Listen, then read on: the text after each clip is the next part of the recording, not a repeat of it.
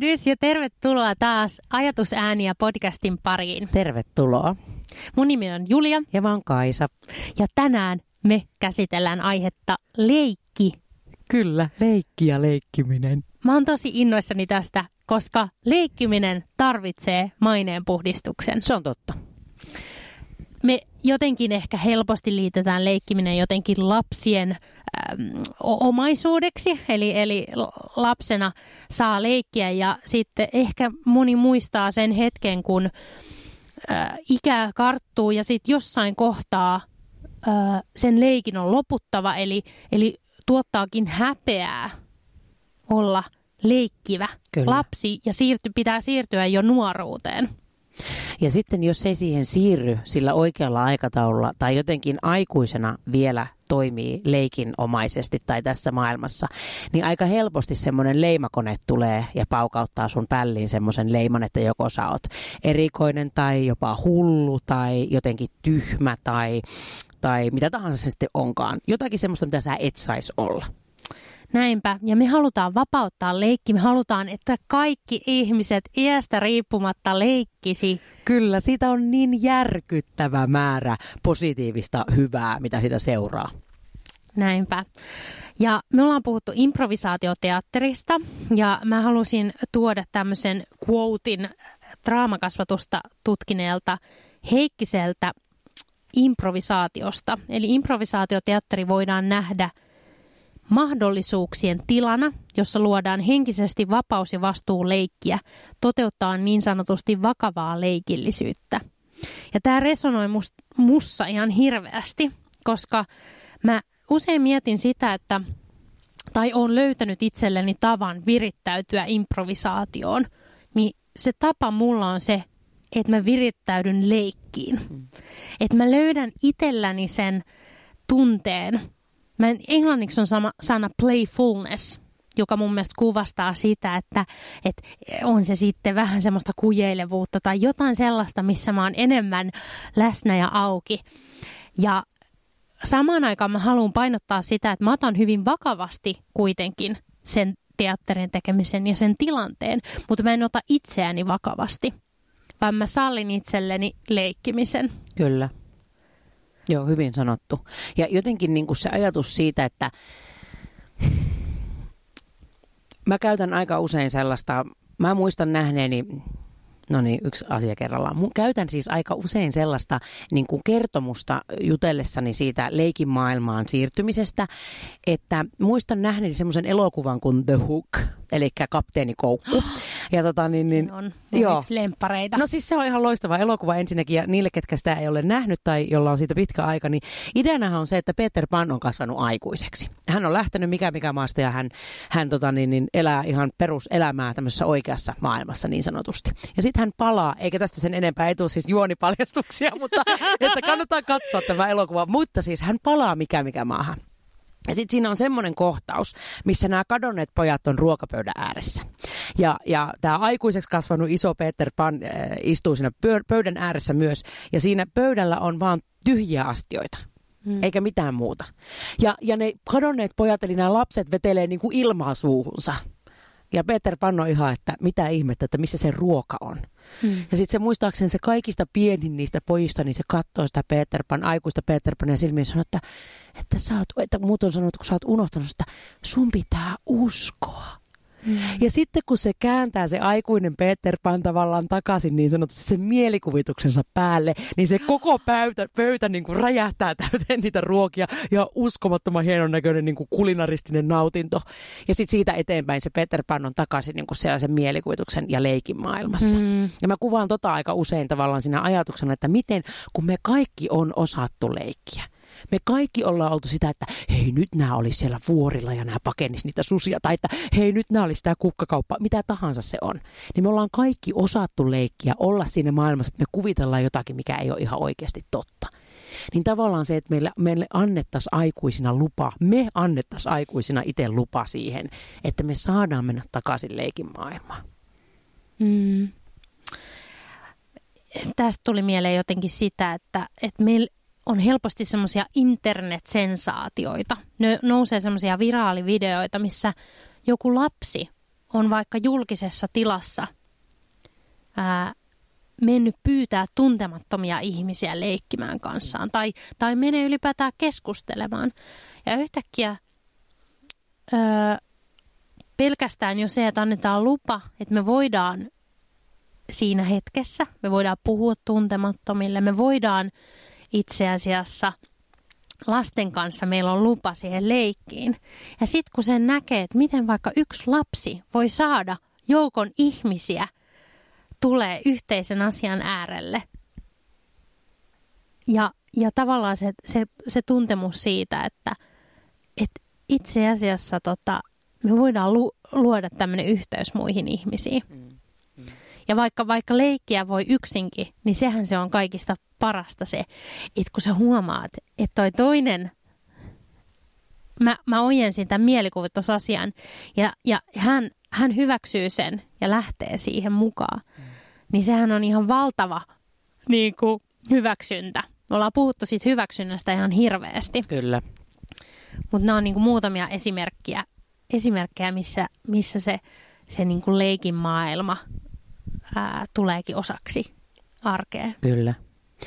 Ja tota, tässä kun puhuttiin siitä, että mm, keskustellaan leikistä, mm. ja mä huvikseen tsekkasin tästä Wikipedia tämmöisen niin kuin, äh, tota, hakusanalla leikki, niin tämän artikkelin, niin täällä on niin kuin tämmöinen kohta, missä sanotaan, että leikin kautta lapset elävät vuorovaikutussuhteita, tunteita ja toimintatapoja, joita he ovat itse kokeneet ja nähneet.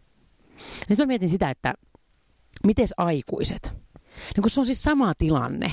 Tavallaan se, kun mä nyt, mä nyt taas tätä peilaan improvisaation kautta, koska jotenkin se on semmoinen niin kuin selkein leikin muoto aikuisuudessa minulle, luvallisen leikin muoto.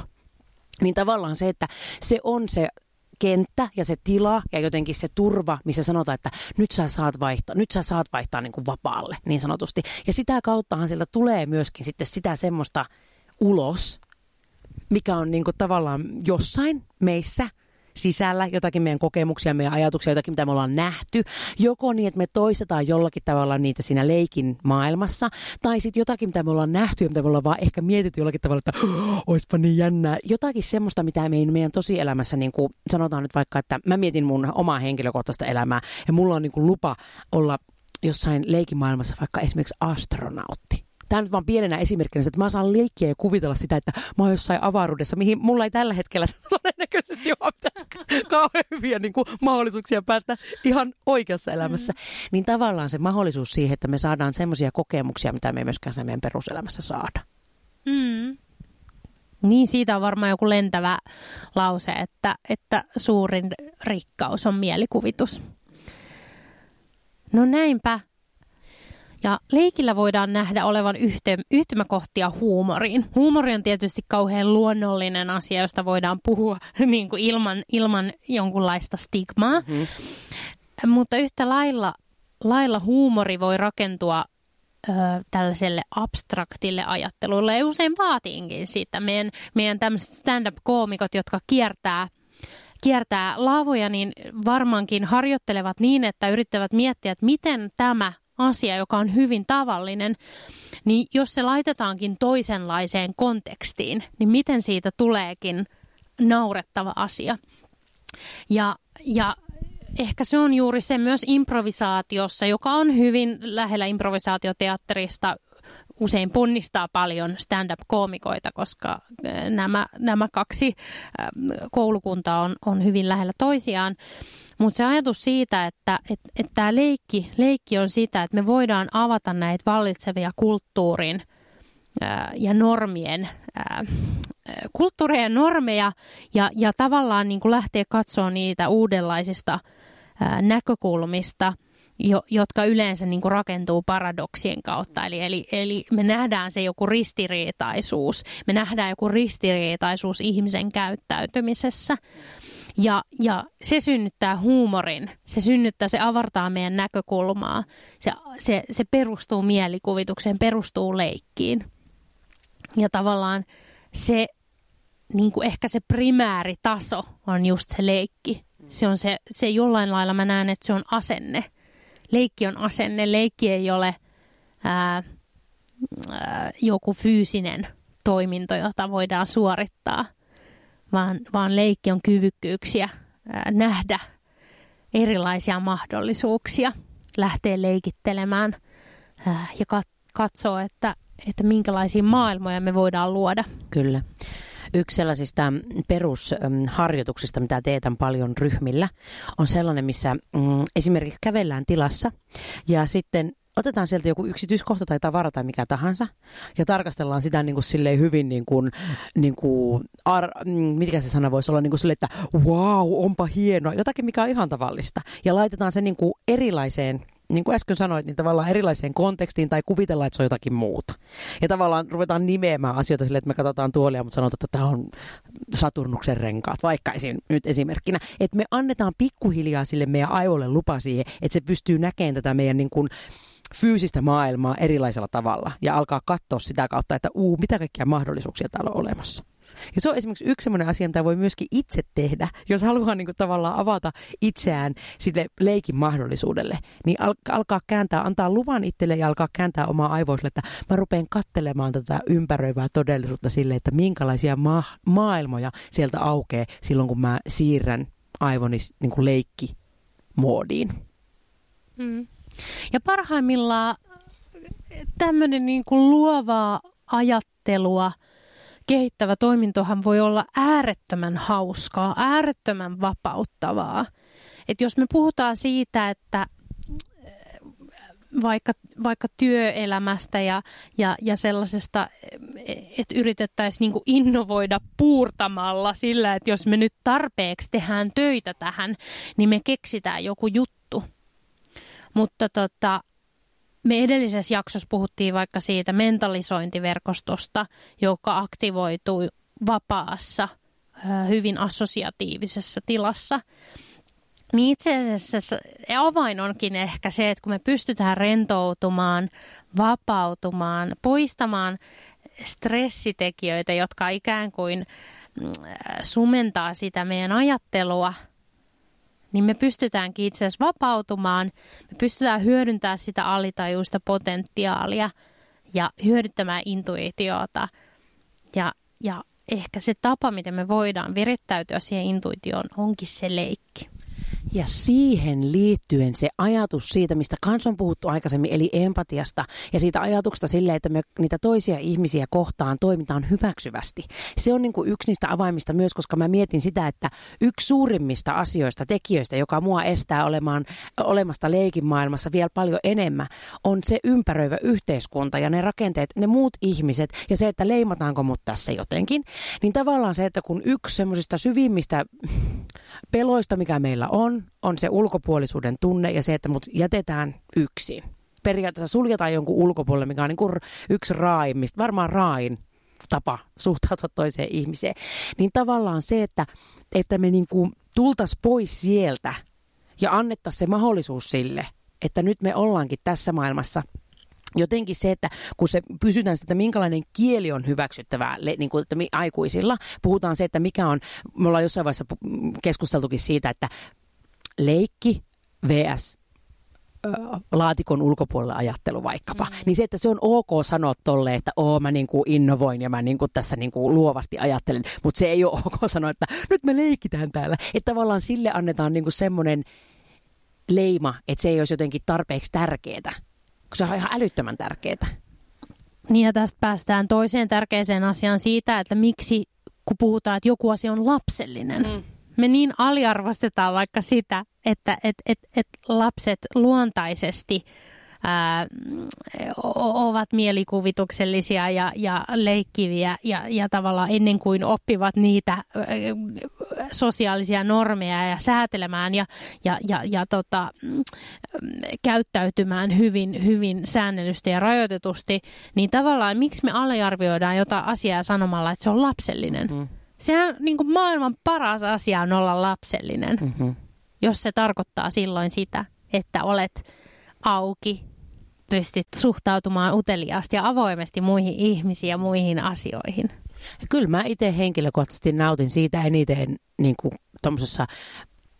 peruskanssakäymisessä tuolla maailmassa on se, että kun mä näen jonkun lapsen ja se lapsi näkee mut ja sitten se tekee jotakin, niin kuin se on siellä leikin maailmassa. Ja sitten mä reagoin siihen jotenkin, kun aikuista ei yleensä pidä reagoida. Ja sitten mä reagoin siihen jotenkin, ja sitten se lapsi on että mitä? leikkiikö toi aikuinen mun kanssa? Ja niin kuin, että mä pääsen, te- mä pääsen olemaan semmoisissa vuorovaikutustilanteissa lasten kanssa, mikä on niin kuin, mihin ei aikuisten kanssa pääse sen takia, koska hirveät muurit on eessä koko ajan. Mikä on, to- mä ymmärrän myöskin. Toisaalta totta kai mä ymmärrän, enkä tarkoita sitä, nyt en tarkoita tällä sitä, että meidän kaikkien pitäisi vaan jotenkin semmoisessa mielikuvitusmaailmassa elää koko ajan. Eihän se, kun mä ymmärrän, maailman realiteetit, mutta uskon myös siihen, että kerta kaikkisesti, jos me annettaisiin pikkusen niin kuin löysää sille mahdollisuudelle, niin kyllä meillä olisi kaikilla parempi täällä olla. No näinpä, ja en myöskään halua antaa semmoista ideaa, että kaikki normit olisivat huonoja. Tai että jotenkin se tapa, tapauksessa. että me säädellään itseä. Totta kai me tarvitaan, eihän me muuten pystyttäisi kommunikoimaan, jos meillä olisi yhteistä kieltä, jos meillä olisi yhteisiä tapoja. Me tarvitaan. Meillä on vaan hirveän paljon sellaisia normeja, jotka li- liiaksi säätelevät ja ovat jopa haitallisia ja eivät hyväksy sitä diversiteettiä, mitä me ihmiset luontaisesti ää, tota, olemme, niin, niin tavallaan niistä haitallisista normeista on päästävä eroon. Ja ja siksi, siksi tavallaan mikäänhän meidän puheesta ei ole koskaan mustavalkoista, vaan, vaan ehkä me taistellaan enemmän niitä hyvin vallitsevia asioita vastaan korostamalla jotain muuta, jonka olisi tarpeen tulla näkyväksi. Esimerkiksi kun me ihan ensimmäisessä jaksossa puhuttiin intuitiosta ja tavallaan, että me tarvitaan tietoista, rationaalista ajattelua ja me tarvitaan tällaista intuitiivista alitajuusta, niin kumpikaan ei ole kaikki, molemmat tavat ovat välttämättömiä ja to, toimivat yhteistyössä keskenään, mutta se, että tässä maailmassa se rationaalinen, hyvin analyyttinen ajattelu on korostunut. Juuri näin. Ja Juuri sen takia näin. me tarvitaan ikään kuin se vastavoima, joka tuo näkyväksi sen, sen korostuneen Juuri aseman. näin. Ja vaikka me tuutattaisiin ihan täysillä, ihan mustavalkoisestikin vaan sitä, että nyt leikki vallankumous, niin, se, me, niin kuin, vaikka se olisi meidän niin kuin, näkökulma, niin siltikin se on niin häviävän pieni huuto siellä isossa aavassa meressä niin sanotusti. Että ehkä niin kuin jopa on tarpeellistakin jollakin tavalla, että hei, tämä on oikeasti tärkeä asia, koska se sinne jää kuitenkin sinne semmoisen niin kuin, perustoiminnan lomaan, niin se on ihan hyvä pitää sitä pikkusen niin kuin meteliäkin. Näin. Ja, ja niin kuin palaan siihen alkuun siitä vakavasta leikillisyydestä. Että et leikkiminen, se, että me kannustetaan nyt leikkimään kaikkea, ei tarkoita sitä, että sä et ottaisi asioita tosissasi. Sähän voit ottaa asioita mitä suurem, suurimmalla vakavuuden asteella, aivan kuten lapsikin ottaa leikissä – et ne, on, ne, on niinku, ne, ne tilanteet on todellisia, mutta se, että me ei oteta itseämme vakavasti ja se, että me annetaan, ää, lähdetään miettimään niitä muita mahdollisuuksia, mitä jos? Ja se on ehkä avain, avain semmoiseen hyvinvointiin, mutta myös, myös tällaisten suurten, suurten asioiden tapahtumiselle. Uteliaisuus, mahdollisuus. Aa, tässä ehkä voisikin olla jotain, jos me annetaan sille lupa. Näinpä. Näihin sanoihin, näihin tunnelmiin lopetamme raportin tällä erää. Kiitos kun kuuntelit Ajatusääniä podcastia. Kiitos oikein paljon ja nähdään taas tai kuullaan taas. Kuullaan, moi.